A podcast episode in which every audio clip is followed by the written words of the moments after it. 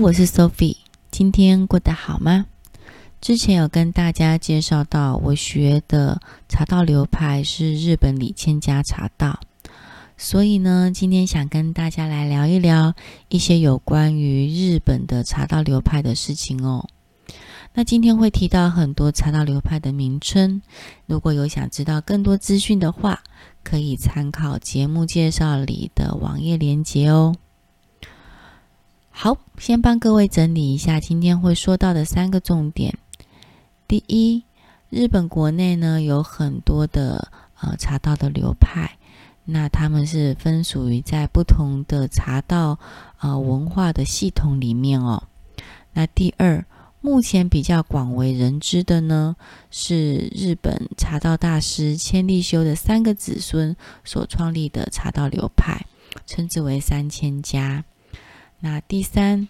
除了三千家之外呢，另外还有五家茶、大名茶的这个系统所呃发展出来的很多流派。那平常我们在说日本茶道哦，自从呢这个茶跟点茶的方法从中国传到日本之后，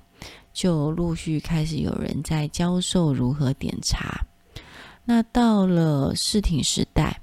也就是大概西元一千四百多年左右，本来呢在寺庙里面呃盛行的这些点茶的方法跟仪式，慢慢的发展成两个不同的系统哦。一个呢是以当时候啊、呃、由将军啊或者是一些武士们所主导的问五家茶。那另外一个呢，就是现在的人比较常听见、常看见的呃茶道形式，我们称之为侘茶，日语呢叫做瓦比加。那侘茶的这个“侘”字呢，便是呃侘寂这个名字里面的那个“侘”一样的“侘”哦。那嗯，侘茶这个系统呢，传到了。呃，茶道大师千利休的时候，这时候差不多已经西元一千五百八十年左右喽。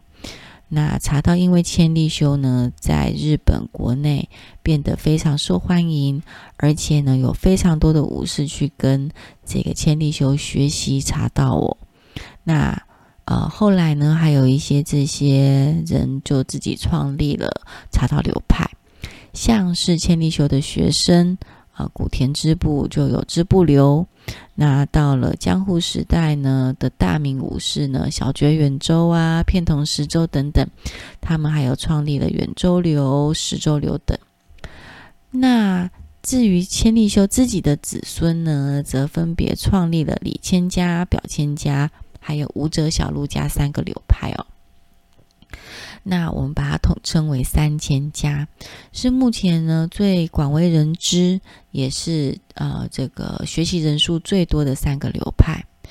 那在台湾其实也都找得到可以学习的地方哦。那除了这三千家之外呢，呃，其实其他的流派也或多或少有受到千利休的茶道的一些影响哦。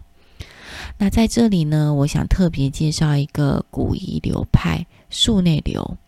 那树内流的成立呢，是呃，在这个呃千利休同时代的茶人所创立的。那我当年呢，第一次在京都认识这个流派的时候，立刻就被吸引了，因为在李千家现在的学习的人很多都是女生，可是呢，在树内流。啊、主要是以男性为主。那他们的这个茶风啊，都非常的正气、正直的感觉，然后很沉稳啊。那呃，在我这个呃准备这个节目的时候，哎，我在网络上居然就发现，在台湾树内流也有来台湾办一些活动哦。有兴趣的人呢，啊，不妨上网搜寻看看哦。那，嗯，说到这里呢，其实啊，茶道界跟这个武侠小说里面的武林门派还有一点像，也是很多个流派，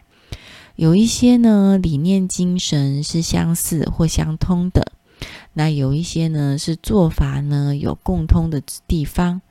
那。嗯，不管他们流派之间彼此有什么样的差异哦，